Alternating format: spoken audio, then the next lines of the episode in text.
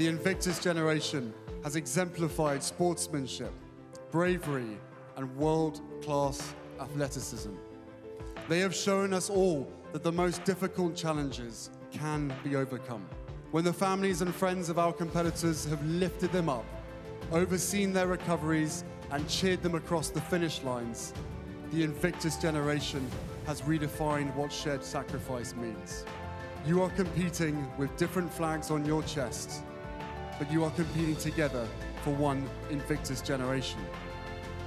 You are the unconquered generation.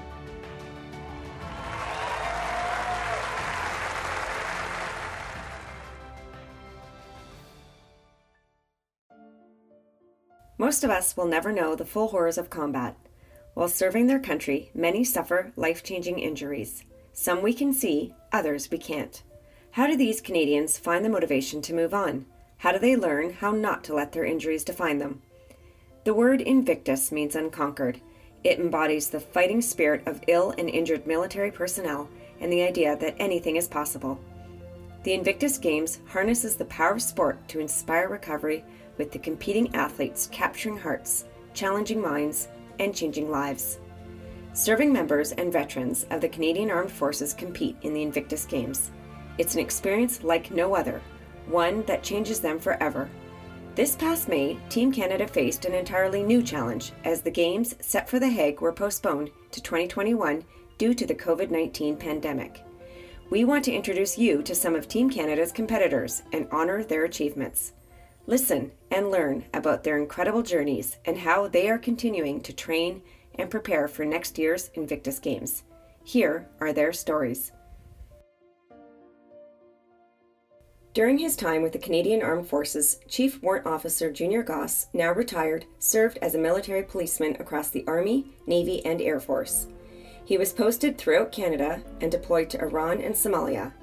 In 1979, he helped rescue six American diplomats from the Iranian militants during the takeover of the U.S. Embassy in Tehran, an operation popularized by the film Argo in 2012.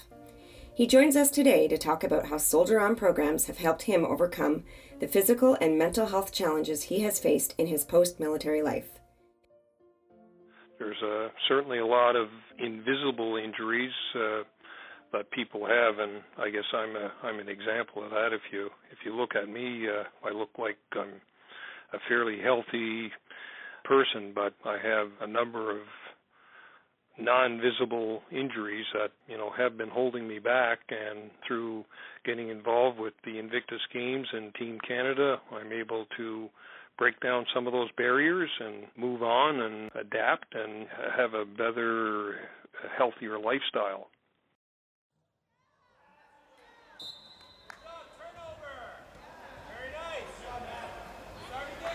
I was apprehensive about uh, what I was getting into, but it was certainly short-lived. The training camp was a brand new experience, and it certainly didn't take long to be feel part of a team again.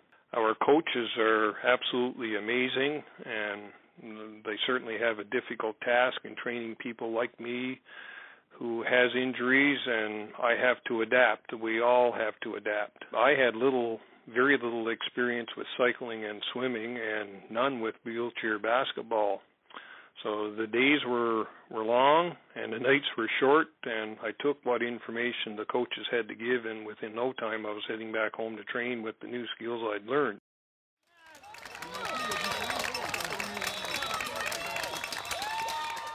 After several days of training uh, there, we had the opportunity to compete against our uh, Marine Corps host and five other countries.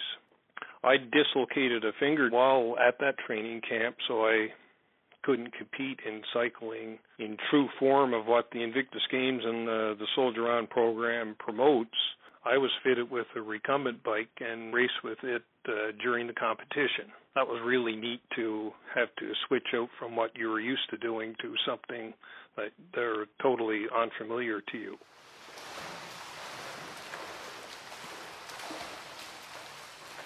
I started out swimming with one arm because I have a a shoulder injury, and so I I was practicing with one arm, but because of uh, training that I received and the inspiration that I got from other people and medical assistance, exercise, and and therapy, I'm overcome uh, that injury somewhat, and I now uh, am able to swim with uh, with both arms. At the training camp in Camp Pendleton, uh, one of the athletes from one of the other countries, he had no legs, and uh, I mean he jumped off the uh, the start board there at the swimming competition and uh, swam the uh, competition uh, very well. I have all my limbs, but to see somebody competing and, and doing well with uh, no legs is is just uh, truly motivation.